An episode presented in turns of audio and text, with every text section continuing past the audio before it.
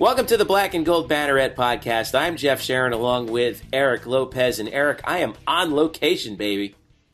Try you're in Clearwater where there's a lot of water right now. well, yeah. Well, actually, you know, the the rain here was not as bad as I think they were predicting. It got pretty bad when you know no. by you guys. It really wasn't yeah. that bad over here, although they they changed the schedule around because it was going to be heavy.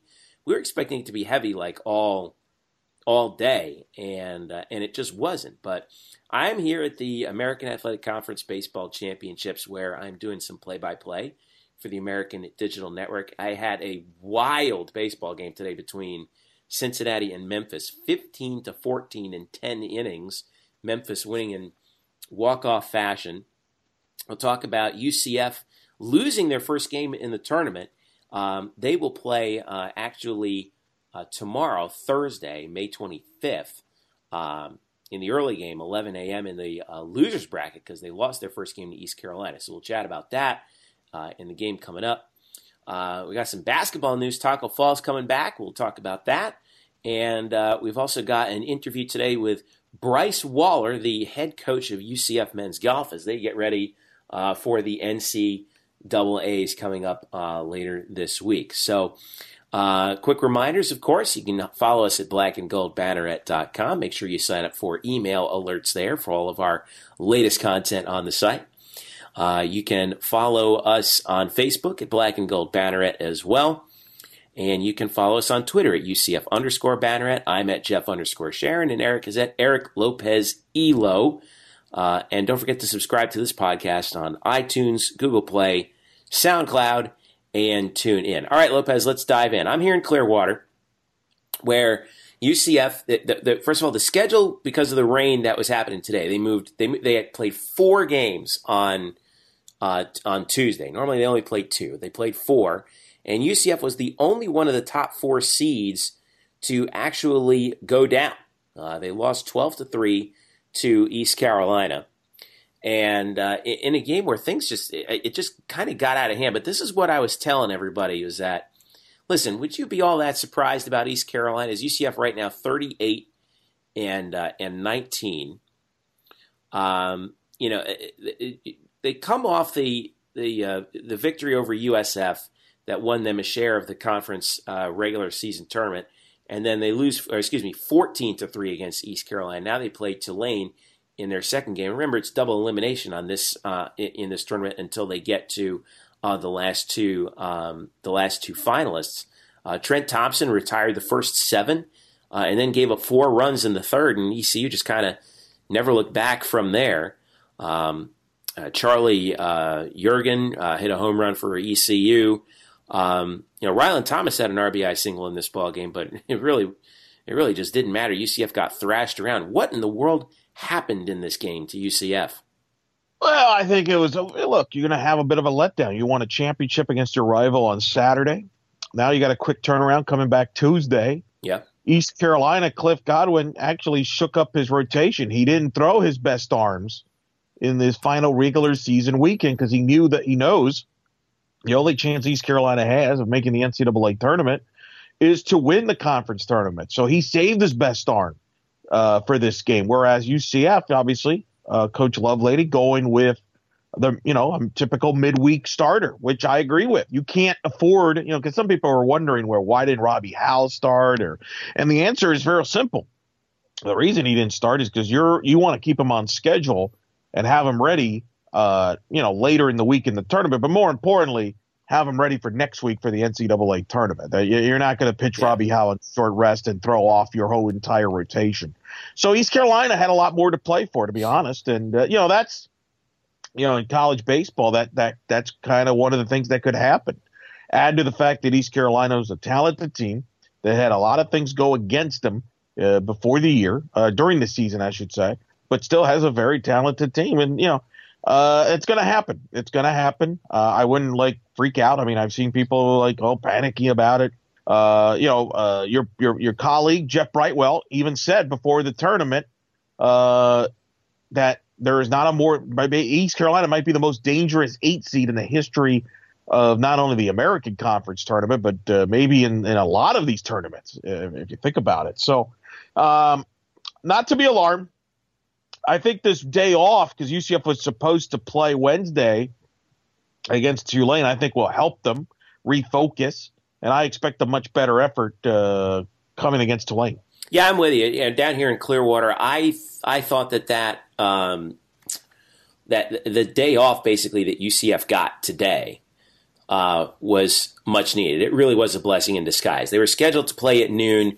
Um, the Cincinnati Memphis game went long. It was, it was almost four hours long. They started the game at 9 a.m. Um, and got the game in just before the the showers rolled in.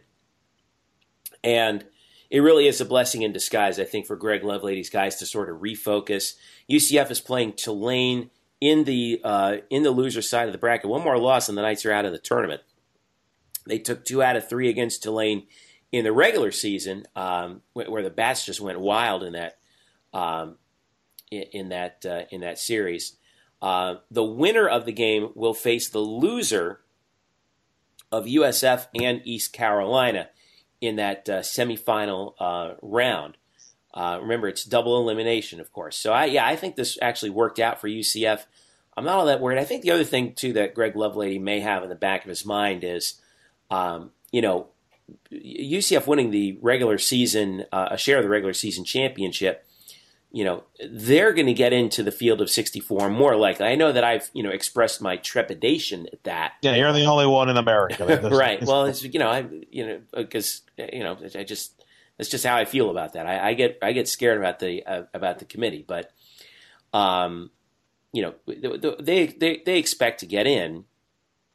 And, you know, whereas East Carolina the other day, I mean, they got to win the whole tournament in order uh-huh. to, in order to try and get in. And I think that East Carolina thinks they can win the whole tournament. That's the thing. Yes. Um, you know, and, and, we've seen and we've seen this before, but um, but yeah, I, am not overly worried. I think this day off is going to do the Knights some good.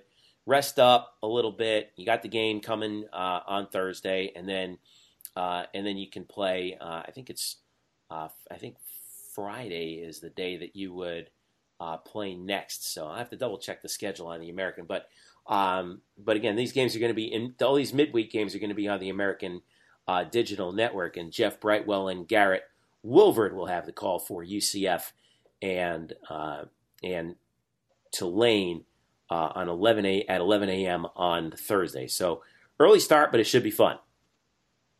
Yeah, it should be fun. What's kind of give me an uh, give us an idea? You're there. You've been there now a couple days. Uh, what's kind of the, the, the environment like? What's it like for those that have never been to the conference tournament? I haven't been there yet. Um, I might try to slip out there over the weekend, uh, depending on how the schedule works out. But kind of, what's been the chatter? What's been the kind of the environment like? Well, it's been fun so far. The biggest concerns have been the weather, of course, which it looks like we're going to, you know, get out, you know, relatively unscathed, you know, from what we were thinking. And a credit to the conference for what they did early in the in the week, moving you know, two games that were originally scheduled to be today, Wednesday, moving them to Tuesday and moving um, and moving two game. Well, initially moving two games were supposed to be on Thursday to uh, Wednesday or one game rather to Wednesday, and they actually played it perfectly considering the problems with the weather that they were expecting. They were expecting it to be uh, quite severe, actually. Excuse me, but you know, so far it's worked out. They were able, they only had two games scheduled at three and seven on uh, Thursday, and it turned out that they had the open slot at 11 a.m. so that you know if UCF and Tulane could not get their game in today, they would just move it to the regular spot on Thursday. So it'll be three games on Thursday, and then the uh, winner of Game Six plays Friday at 3 p.m. So that so UCF and Tulane are is game number six. All right, and then well, and, you know so right. so that'll be and then and then you get to semifinal Saturday, which you know we're basically going to play everything off until we have um, two teams that haven't been beaten twice, and That's, that right. and then they will face each other in this in the championship game noon on ESPN News on Sunday certainly uh, UCF's got its work cut out coming from the losers bracket. But the the good news is if they can get to the weekend, you still got Robbie Howell, you still got Williams, you got Sheridan, so they've got a lot of arms still to go. Uh, and, I, and with that bullpen, if they can be good, the key is you got to get quality innings, and they didn't get that against East Carolina. So it's going to be fascinating. I, I I've watched. Oh, I've watched a good majority of the tournament, Jeff. Uh, Houston had to come from behind to beat Memphis. I know you followed that one very closely. Yep. Uh, Connecticut beat Cincinnati. Uh, USF Tulane was a very good game, won by USF. Uh, but Tulane, you showed that you know they could hit with power. And, and the thing I've noticed, and you you mentioned it on your broadcast with the Cincinnati Memphis game, so far the wind's been blowing out. Yeah, the the, the wind has certainly been blowing out uh, in this tournament. We saw that there were ten home runs on the first day. We had a 29 run game with 32 hits on uh, on Wednesday. Um, now, now that this front's blown through, we're supposed the weather's supposed to be nice, but it's probably not going to be as windy as it was leading up to this. So, mm-hmm. uh, for right. UCF to actually, you know, uh, uh, will they have the opportunity to uh, to uh, to put the ball in the air? I mean, we were seeing you know pop flies get blown all over the place earlier today. So, um, you know, so there's a potential for some offense. I don't know how that how how it's going to work out now though with uh, with the with the conditions, but we're just going to have to wait and see. Yeah. You'll have to see those games. To, uh, the game against Tulane on the American Digital Network again, 11 a.m uh, on Thursday, uh, and yeah. then and then it's just wait and see time to see see what happens with UCF in the um, in the NCAA uh, tournament. The RPI looks certainly looks good enough, at least at this point. Um, you know, and, and, and you'll hopefully, but I, would like to see UCF go a little go a little bit deeper in this tournament, and uh, I would love to see them win the tournament. Obviously, I mean, there's no question about that. Um, sure, but uh, but uh, you know, I'm but, starting to believe. You know, as I've been here, I'm I'm I'm not thinking that it's the end of the world if well, very, if they don't. I'm slowly but surely coming around to that. Yeah, because again, you can't mess up your rotation at the expense of next week. I mean, right. you know, as important as this next weekend is very important, and so uh, you want to keep everything on schedule. Uh, a couple things from the conference that's come out since you've been there. I mean, first of all, you had a weird game. You mentioned the Memphis Cincinnati game with the wildness of that game, but the thing was bizarre is the Cincinnati coach resigned. Yeah. After the first loss. I mean, has there been any chatter about that uh, in, in, town? Like what? like how bizarre that is. What's even more bizarre is the fact that he didn't even make the trip, and they announced his resignation following the first game. Oh. Um, now, the, the interim coach uh, Ted Tom took over and what a game for him to take over. you know, 15 14 is the highest scoring game in American Athletic Conference uh, baseball tournament history. You know, a couple things go their way, and, and, and Cincinnati is moving on. You know, they haven't won a tournament game since 2008, uh, since they were uh, in you know back in the back in the Big East days. But um, you know, it's just it, it, there have been some kind of weird things going on in this tournament with all the home runs, and they had the Cincinnati thing, and um, it, has been a wild week so far, and I expect it to only get wilder as uh, as time moves through. So uh, again, worth catching for UCF here in Clearwater uh, to see what happens in this uh, upcoming game uh, with uh, Tulane. So make sure you check out the American Digital Network tomorrow. That's Thursday at 11 a.m. And uh, follow American underscore BSB on Twitter and go to theamerican.org and look at Championship Central for baseball for all the latest action here in Clearwater. All right, let's switch some gears over to basketball real quick. Um, well, what we expected kind of sort of to happen happened. It was officially announced uh, today as Taco Fall is coming back. He officially announced that he is withdrawing his name from consideration in the NBA draft. Got it, you know, got out of there just before the deadline. Kind of drew it out a little bit. But Taco's coming back. I think it's a smart decision, and I imagine you do too. Yeah, it's a no-brainer. I'm surprised they kind of waited till the last day, but uh, whatever, doesn't matter in the in the long run. Uh, he's back. I think that's a smart move. Um, you know, I, I really question whether he would even get drafted if he was in this draft. This is a very strong draft in the NBA this year. I think there's questions about his athletic ability, his footwork. Uh, there's still stuff he's got to work on. So he's got to prove some things, and I think that's the message he got. And I think he'll be ready to go. And it's huge for UCF now because now you can officially move on and, and, move forward to the upcoming season for UCF. Uh, Jeff, you and I were there. Uh, what was it? About a week or two ago, when a week ago actually, where uh, Coach Dawkins spoke on the on the Charge On tour and talked about how excited he is about the six new guys they're going to be playing that had to sit for various reasons, uh, transferring and so forth. And yes, you do lose Matt Williams, but there's going to be a lot of high expectations for this upcoming season. I, I, think Rob Dauster, who covers college basketball for NBC Sports, is predicting the UCF will be an NCAA tournament team next year. Uh, Jeff Goodman uh, from ESPN tweeted about the fact that a lot of coaches reaching out to him about how big that is for UCF that Taco's back. So this is a big this is a big deal. It's a big deal uh, because now I get the sense here, Jeff, that UCF is going to be a team that people are going to be talking about with a lot of high expectations going into this season in a league that's got a lot of buzz going all of a sudden with Wichita State making it uh, will be in the league as probably the favorite. You still have the Cincinnati's and the SMU's, and then you also have a news that came out this week where the American Conference Championship for basketball, the tournament semifinal and the championship game will now be on CBS for the 2018 tournament on Saturday and Sunday leading up to the selection show in a game in the tournament that will be held at the Amway Center in Orlando. So yeah. it, it, it's it this is just humongous news for UCF in a season that is going to be probably the most anticipated and highly expected, uh, maybe with the highest expectations that the program has ever experienced. Yeah, and, and you know, and that's actually you know, I, that was the, one of the next things I was going to touch upon was uh, the Amway Center hosting the uh, tournament coming up, and that's going to be on CBS.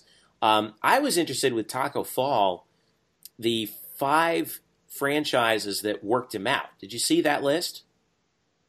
Well, it was Lakers, Magic. Uh, I didn't Lakers, see the rest. Lakers, Celtics, Magic, Utah Jazz, and Houston Rockets. Now, Orlando, of course, I understand. You know, Utah had a pretty good this year. Uh, had a pretty good year this year. Houston, I was surprised at because Taco Fall doesn't seem to. I don't think he quite falls in with what Mike D'Antoni, or, or, or well, no, Mike D'Antoni's not in Houston, but or rather, he is in Houston. I, he, uh, I was surprised that he kind of that they even kind of considered Taco at that point because of the because of the Rockets' playing style. But the you know the Celtics and the Lakers, you know those two teams are drafting at the top of the draft, um, and they may have been considering uh, Taco early, you know, and in their case, it would be very early, uh, second round. Um, so that's encouraging, but I do think Taco did make the correct decision in deciding to come back. Um, and you know, and he and he's getting, you know, he got quite a bit of scouting advice, I'm sure, from the folks who evaluated him with those franchises on the things he has to work on. He's going to work on those things over the summer, and then we'll see what happens uh, from there. One other basketball note I wanted to pass along, or two more I wanted to pass along rather. Uh, Matt Williams. Speaking of guys who worked out with the Orlando Magic, that's what Matt that's what Matt Williams did. Came in, got some work in with the Magic. Uh, he's he had a quote on UCFKnights.com. It said, uh, "I'm trying to take everything in and learn as much as I can from this process. I'm taking a serious approach to all the workouts and making sure that when I'm working out, I leave everything out on the court. Real quick, what do you, you think are the chances of Matt Williams latching on with an NBA team, be it you know, um, you know, as a reserve or maybe you know getting signed and uh, and and latching on in the D League? Well, I think a lot will depend on how he does in workouts, how he does in summer league. He's probably going to be playing somewhere in a summer league basketball, and uh, I think if he could prove, show them that he could shoot, uh, you know, he might and he might get a look. He'll get a look. If you could shoot, you'll get a look. Yeah, and uh, he could do that. And it's just about finding the right fit and the right team and the right circumstances. And you know, even if he starts to, if he goes latches on in the D League to start the year, doesn't mean you know that he can't get up to the NBA. I mean, Yogi Ferrell, for example, who was a four-year starter point guard at Indiana, was in the D League. He didn't get drafted. Uh, but he got to the D League, and the Mavericks called him up because they had a bunch of injuries, and now he's like their starting point guard. So yeah. you just never know. Uh, that's my point. So I think for Matt, it's just about putting his name out there, showing teams what he could do, and you know, show and perform very well. Where it be in combines, which is already taking place, or if he doesn't get drafted, he goes in the summer league. Even if he does get drafted, in the second round. Uh, he's still got to prove himself in the in the summer league and, and so forth. And hopefully uh, latch on with a team. Usually, a team that can, you know, is looking for shooting. That's where you want to target if you're Matt Williams. And one other note from uh, the alumni department: Dwight McCombs, former UCF Knight center, uh, has won a professional championship. He's a center on CDE Talca of the uh, national uh, of the of, of the National Basketball League of Chile, Chile, uh, Chile's Liga Nacional. Uh, this year, McCombs led the uh, Liga Nacional with 1.3 block shots a game. He was second with 12.8 rebounds a game. He averaged almost 21 points a game. So dominating performance for Dwight McCombs down in Chile, and he's got a championship ring. So wanted to pass along congrats to Dwight, and also, you know, you look at some of the other UCF basketball alumni who've made some pretty good professional careers for themselves overseas. I don't think that ever gets enough credit. Um, we saw Roberto Morantin, uh, who played when we were at school. Um, Eric, he actually just announced his retirement uh, from playing over in Spain. Um, you know, he played. You know, he had a good dozen year career uh, out, out, in uh, uh, over in Spain. His his home country is Spain. He's from Valladolid um, and a number of other players who were, you know, had extended careers overseas. So congrats to, to Dwight, and that's a credit to UCF's program as well. I don't think that you know everyone always talks about the NBA, right? But there's a lot of pro ball players out there uh, who make their sport their career in other countries, and you know are making a living and spreading the and, and kind of spreading the word about UCF uh, elsewhere. And I think that that's you know that has tremendous value for UCF as a program, and uh, and, and yeah, and that's something that I think is you know is going to be important moving forward uh, as UCF does try to increase the talent level basketball wise. What do you think? Yeah, I mean, there's always alternatives to uh, pursuing your goals, and I don't think there's any question about that. Uh, across the world, the NBA basketball is a global game, so uh, you don't just have to play in the United States. You can play so you can play across the the world if that's what you choose to. And a lot of UCF players have chosen to do that. Uh, yeah, I believe Keith Clanton has done that. Yeah. Uh, you know, to you know, there's others as you mentioned. So Jermaine uh, Taylor yeah. played overseas and is now in the D League.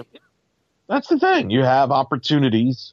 Uh, you know, it's just as if you're willing to do it. You know, uh, that th- those opportunities will be there.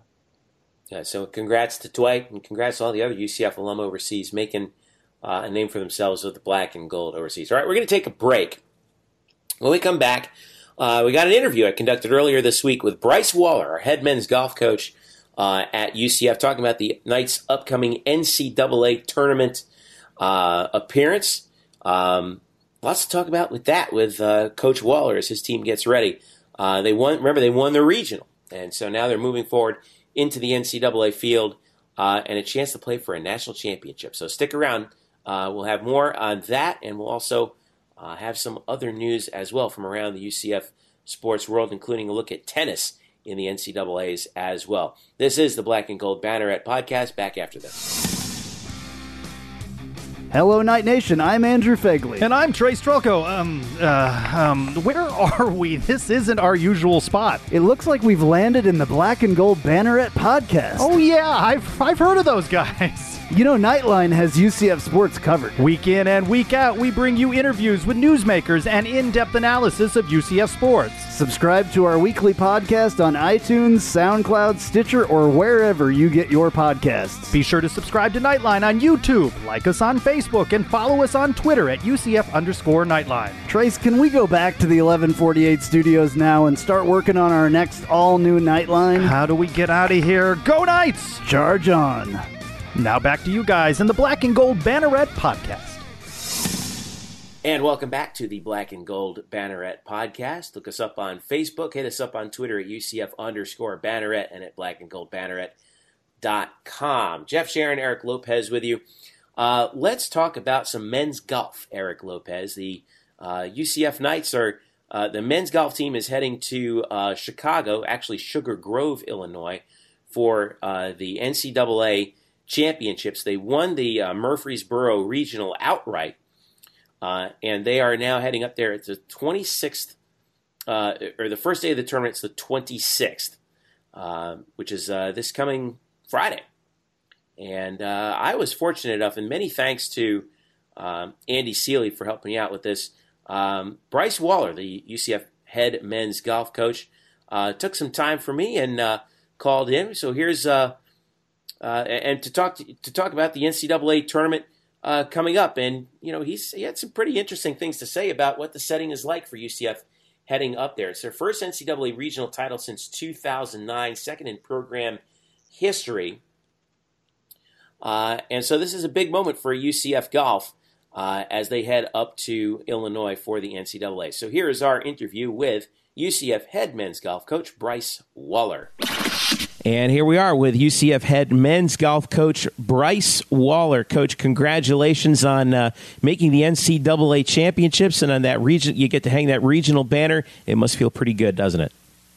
Yeah, it really does. This has been a lot of hard work on behalf of our program. Um, you know, we've been to this championship a few times as a team, uh, but this has been a rewarding year. Had a couple of special wins going into regionals, and then to kind of pull one off late right there at the end was was really fantastic.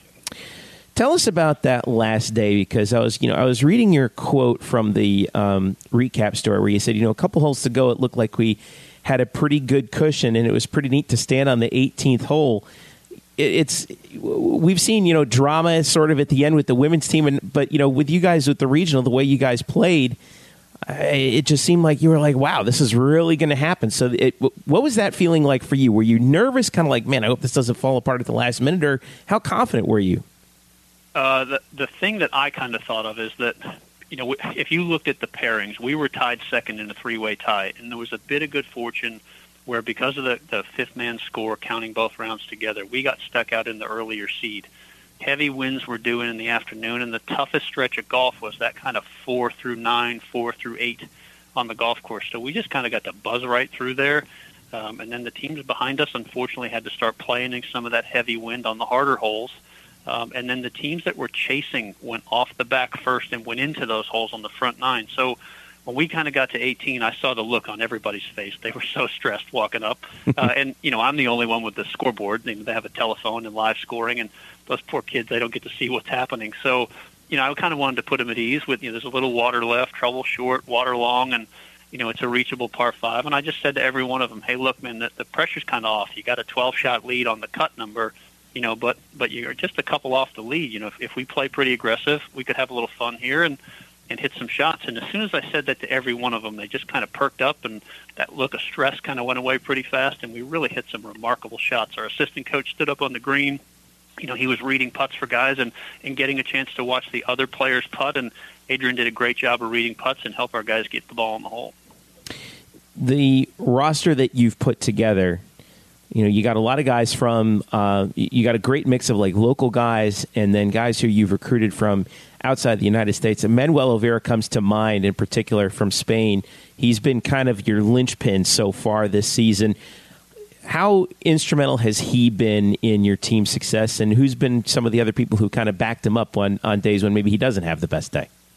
Sure. I mean, when you look at Manuel, kind of a funny story. He came in for us, um, you know, in his freshman year, in his first semester, he didn't really play very much, um, and then just, you know, he just got comfortable being away from home and and and you know, kind of learning to do things on his own, and you know, get comfortable with his teammates. He really had a good spring semester his freshman year, and then his sophomore year, he qualifies to the NCAA tournament by himself. The team didn't make it to the regional, uh, one of our few years without doing that, and, and he made it. Had a great experience, and then just came back this fall and you know, his, his world amateur rank just continues to improve. He improves over the summer, and he really just hit on all cylinders for us. Um, we actually we qualify for every event, um, so I don't really pick a lot of who's going to play. And we have another guy, Donnie Trosper, who's actually not in the lineup, um, and he, he missed a few events of the regular season through the qualifying process, but. Uh, he was a guy with you know a 72.8 scoring average, 72.7 somewhere in there, and and he's been an outstanding performer. Um, Kyler Tate, who was a guy who went to the University of Florida, uh, transferred back here. Uh, we recruited him very hard at a high school and, and lost out, and, and maybe we did a good enough job that, that he wanted to return home. And um, you know, he had an amazing regional tournament for us. So now you go to the NCAA's in uh, in Sugar Grove, Illinois, which is outside. How far outside of Chicago is that? It roughly, depending on which airport you hit, it's probably about 45 minutes to an hour, um, and it is a compound like you've never seen. Our, our team's been there four times before to play a championship that they host for the regular season, mm-hmm. um, and we've had a, a fair amount of success. We've won the event twice with some of our good teams in the past, and uh, you know Ryan Stovash who'll play for us, Manuel Yuso, uh, they've all played the golf tournament, you know, a couple of times, so they they really know the grounds and they know what they're going to see. Okay, so this is really familiar territory for you guys. So you must feel pretty good heading into this. What about the rest of the competition as you take a look at the field? Uh, who are going to be some of the biggest challenges to try and overcome? Well, there's 29 teams there that are pretty good besides yeah. us. Um, you know, this this is this is a big boy event. You know, there there are no poor teams that are going to make it to this. Um, so your your first goal is to respect your opponents. Um, you know, we played Vanderbilt, uh, and that's a really, really sharp-looking team. We've played Clemson a couple of times this year. They look fantastic. Uh, you know, we've seen most of these teams throughout the regular season. Uh, we played with Oklahoma this year. There's a, a number of great programs here, and our goal, you know, is I, I don't know that you can have an advantage on this golf course other than if you played it, you know how tough it is. Hmm. Um, you know, but it's a pure golf course, and having some familiarity, I think, could help us. Uh, but but I, I'm just excited for them. And, and golf's a fickle game. You know, a guy will win a major championship one week and miss the cut the next week. So um, our hope is just to be as prepared as we can and go in and see if we can have some good fortune again. Yeah, you never know when the roll of the dice is going to come in is going to you know fall in your favor. Now, this is the first time that you guys have been back in this in in the NCAA final championship since 2013. Does this year feel different as you head up to Chicago in any way, shape, manner, or form? And if so, how? No, no. It, this is a really special year. You know, as a college coach, I'd been to the national championship a number of times, uh, both here at UCF and at the University of Tennessee. Uh, I'd won an SEC championship at Tennessee. You know, won some Conference USA championships here. Um, you know, like I said, been to the national championship, had some good finishes, but this is the first time our program since I've been here has won a regional, or ever when I was coaching before in the past had won a regional qualifier. So hmm. you, you know you had to be playing some pretty good golf, um, and generally after a win, some guys feel pretty confident. Uh, so I think morale could be pretty strong. So when we see you guys take to the course a little bit later this week, and uh, so I asked, actually asked Becky Kramer, the rowing coach, this earlier because they're going to be streaming their championships over the uh, over the web, and and UCF fans will be watching the NCAA golf championships as well. I asked her the same question. I'm going to ask it to you. So early on in the early going, first day, in your opinion, UCF is going to have a really good week if what starts happening? You know, I think with the degree of difficulty of this golf course, if you see someone's chin stay up um, and you see some guys kind of grind a little bit and they don't get down from an errant shot or – you know, maybe a difficult play or, you know, sometimes there's just a really good bogey on the golf course. That's what I saw at the regional. I saw some guys struggle and they had a great attitude. And I don't want anyone to be happy about not playing well, but when you see a chin up and a chest out and some determination, you know, as a coach, you think, hey, you know, we're going to be all right here. Uh, it's when heads go down, and you know, our guys aren't allowed to throw clubs by team rules. But when they swing a club in the air, or you know, you see some emotion come out that's negative, you wonder how they'll rebound from it. And last week I didn't see any of that. I just saw a bunch of people who were they almost look like they just weren't going to be affected by anything. Uh, the degree of difficulty of the golf course will go up this week, so I think if you know if, if we're resilient, it's going to be hard. I've seen the ladies' scores this week already. It looks like it's playing pretty tough for them, so um, I think that's going to be a big factor in a team doing a good job. Boy, that is so key in golf. You really at any level, right? Is if you make a bad shot, how quickly do you recover from that? You you know, do you not make turn one bad shot into five in a row, right? I mean, it's it, right. You, when you think of golf, you know that's four and a half minutes realistically playing golf, and that's roughly four and a half hours walking around and thinking. And if you're thinking well, maybe those four and a half minutes of golf are going to be played well. But if you're thinking poorly in that four and a half hours, you're probably going to drum up some bad feelings and some bad visuals. Yeah, but hey, like you said, you guys are on some familiar turf. Can't really ask for much more than that, and things are, are looking up. It, it looks like you guys are certainly peaking at the right time, and uh, we over here wish you the best of luck. Safe travels up to Chicago, and uh, hey, you guys are going to play for a national championship. That's pretty cool, isn't it?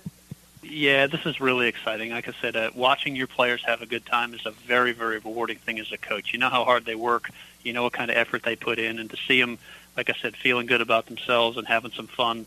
That's probably one of the more rewarding things you're going to do. Cool. And we're going to be following you very closely on uh, NCAA.com as well, where they'll be streaming a lot of the information uh, that comes out of Chicago. Bryce Wallor, head head head men's golf coach at UCF. Coach, best of luck to you and the guys, and uh, we'll see you when you get back. Thank you very much. Thanks for following the team. We really appreciate it. Thanks again to Andy Seely and, of course, to Coach Wallor for their time and their help. Uh, reminder UCF ranked number 18th when they were in the regional, knocked off number two Vanderbilt, number 14 Clemson, uh, among several others to uh, advance. So it's a big chance for UCF golf. You get hot. Yeah, they could win a national championship here once again, Elo. You know, we've talked about that with rowing. Yeah. But um, they're familiar with this course. They've played it before. Uh, and they're hungry and they're ready to go. And I think Bryce is, uh, and I, I, think Bryce is right. This is a, a, prime position for UCF golf to be in. No question about it. It's uh, should be exciting to see if they build on that performance to get them to this point. You know what? It, it uh, doesn't feel like they're. Uh, it, it, does not feel like they're just happy to be there. No, no, no, absolutely not. You're you you uh, you're you're battling the course and you want to conquer it. And if you conquer the course, you got a shot to win the the, the field. So uh, you're right. I don't think there's any sense of that at all, based uh, and, and listening to the interview. So uh, big week, big week with men's golf, and then you got rowing, and and you know, let's remind listeners. In case you missed it, uh, Jeff's interview with uh, Coach Kramer from UCF Rowing to preview the champ, the NCAA's there this weekend. Uh, that's in our previous podcast before this one, Jeff. So make sure uh, we you know to let the audience know, remind them that that if you missed that, that's a recommended interview as well to get you ready for the rowing. We got the men's golf championship on this podcast, but we did preview the rowing championships in our last podcast uh, as well. So uh, lots going on. You know, you need, so much going on that you got to need multiple podcast episodes to uh, cover it all. Yeah. Well, and, and, and it continues on as we move forward and look at men's tennis. Speaking of the NCAA's, um, and we look at that now. The men's tennis team. Remember, in the NCAA tennis championships, there's the team championship, and then there's the individual championship. And uh, in the team championship, uh, UCF fell to Louisville, and the Knights are ranked number 28 in the country. They lose to Louisville, who's ranked number 42. Uh, they clinched the doubles point, but lost four to three to the Cardinals uh, up at the Ohio State University Varsity Tennis Center in Columbus, uh, Ohio. Um, kind of a bummer, you know, in the team result. You know, that's you know that's a tough field for UCF to be in. But again, the position that they were in, I'm sure they're pretty. You know, they must feel like they they're a little bit you know disappointed off of that. But there's a lot to build on for UCF men's tennis from the team perspective. But that doesn't mean that the Knights are finished by any means.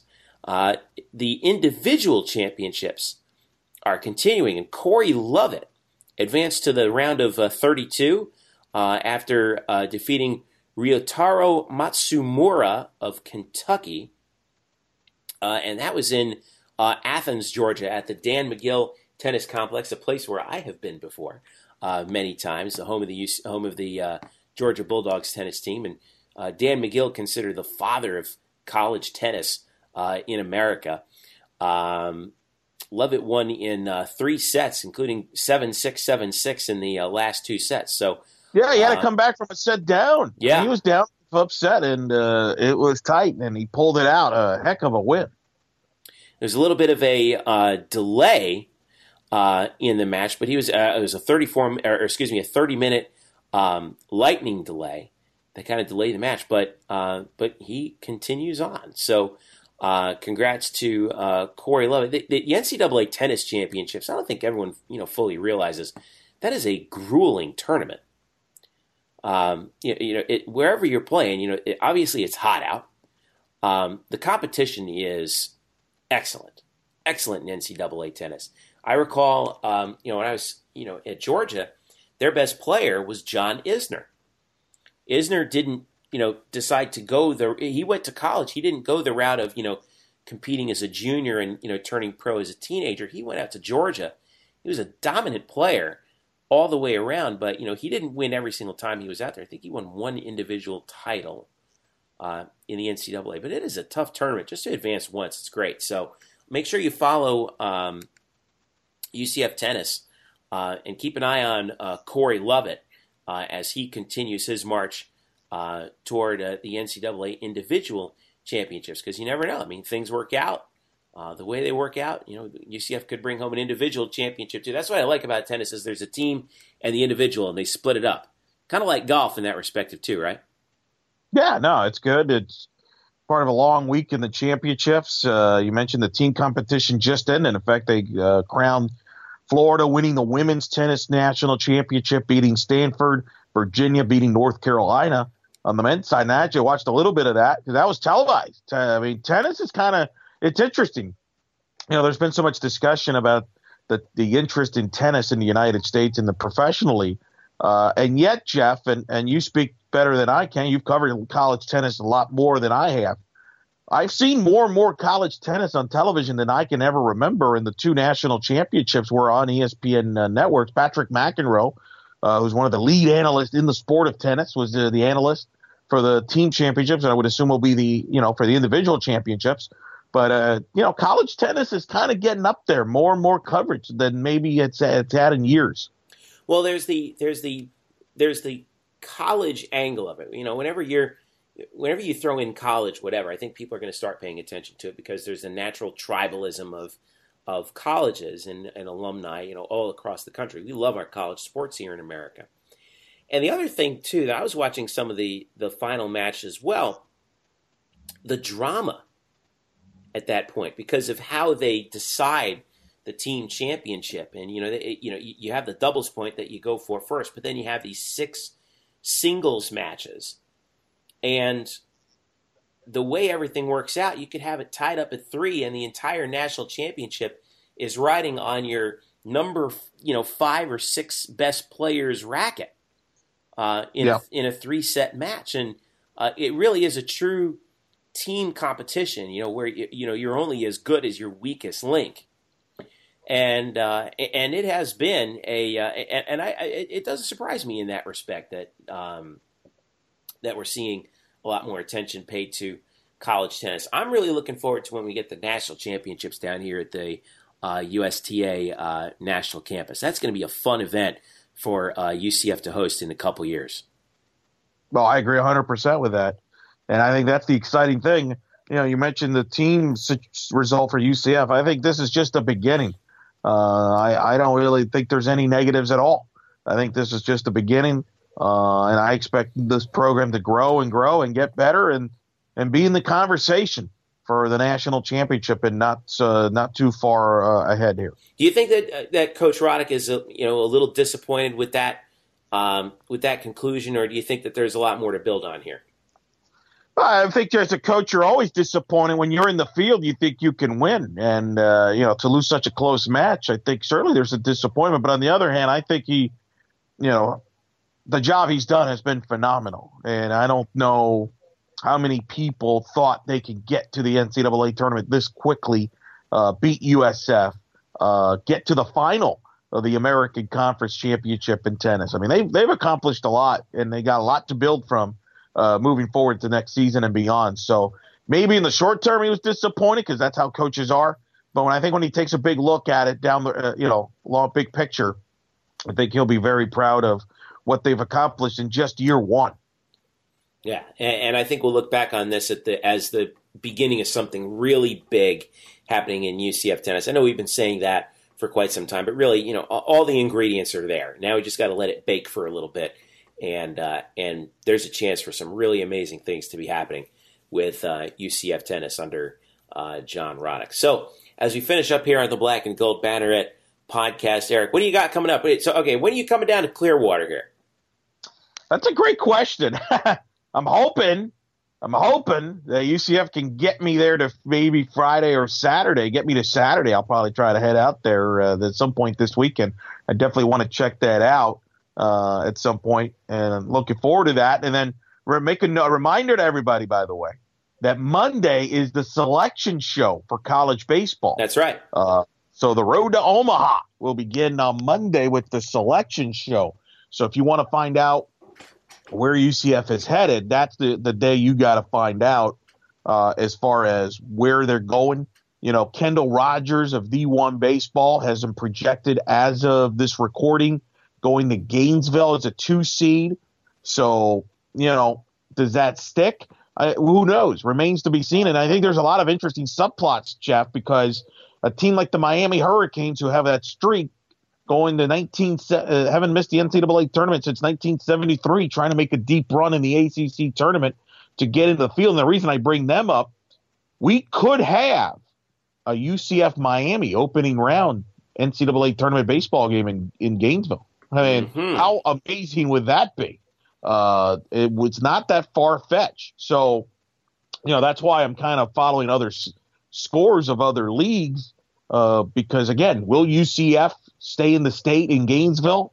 or will they get shipped out? It, it, the one thing that's the more and more as this all the, the week plays out, it feels like there's just going to be one host site in the state of Florida with Florida hosting.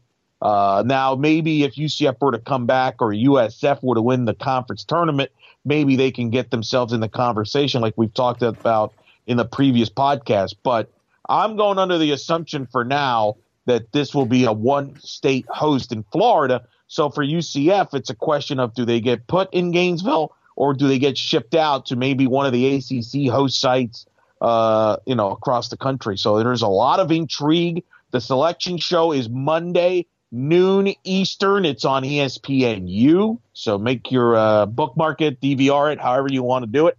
And I'm sure that uh, UCFKnights.com will have all the details uh, as far as leading up to that selection show. But hopefully uh, we'll have some more baseball this weekend from Clearwater, and hopefully I could see him at this weekend at some point. I'm looking forward to that. I'm looking forward to the most importantly this game against Tulane coming up uh, on Thursday. And if the UCF and if UCF can get through that, Greg Lovelady, hey, you never know. You get through, you know, semi, you get to semifinal Saturday. Uh, you're gonna have to beat somebody twice, most likely. But um, you know, and then you know, if you can get to Sunday, who knows what happens? If they defend the co regular season championship with a tournament championship, along with the RPI boost that hopefully that would provide because you're going to be playing, uh, you know, hopefully at least you know USF to get through, and then uh, on the other side of the bracket, Houston. You know, if Houston gets through, you'll be you know more than likely playing them. That's going to be a big boost for UCF as well, and could help them out. I would love to see us host. I don't know if it's ever going to happen, but um, but it would be fun to actually have that happen this year. So, um, you know, I think it happened at the tournament here in Clearwater, and you know, and if you don't believe that, just go look at the game that I just called between Memphis and Cincinnati. Uh, yeah. 29 runs in 10 innings between those two squads. So it should be fun over here in Clearwater. Looking forward to seeing you back here, man.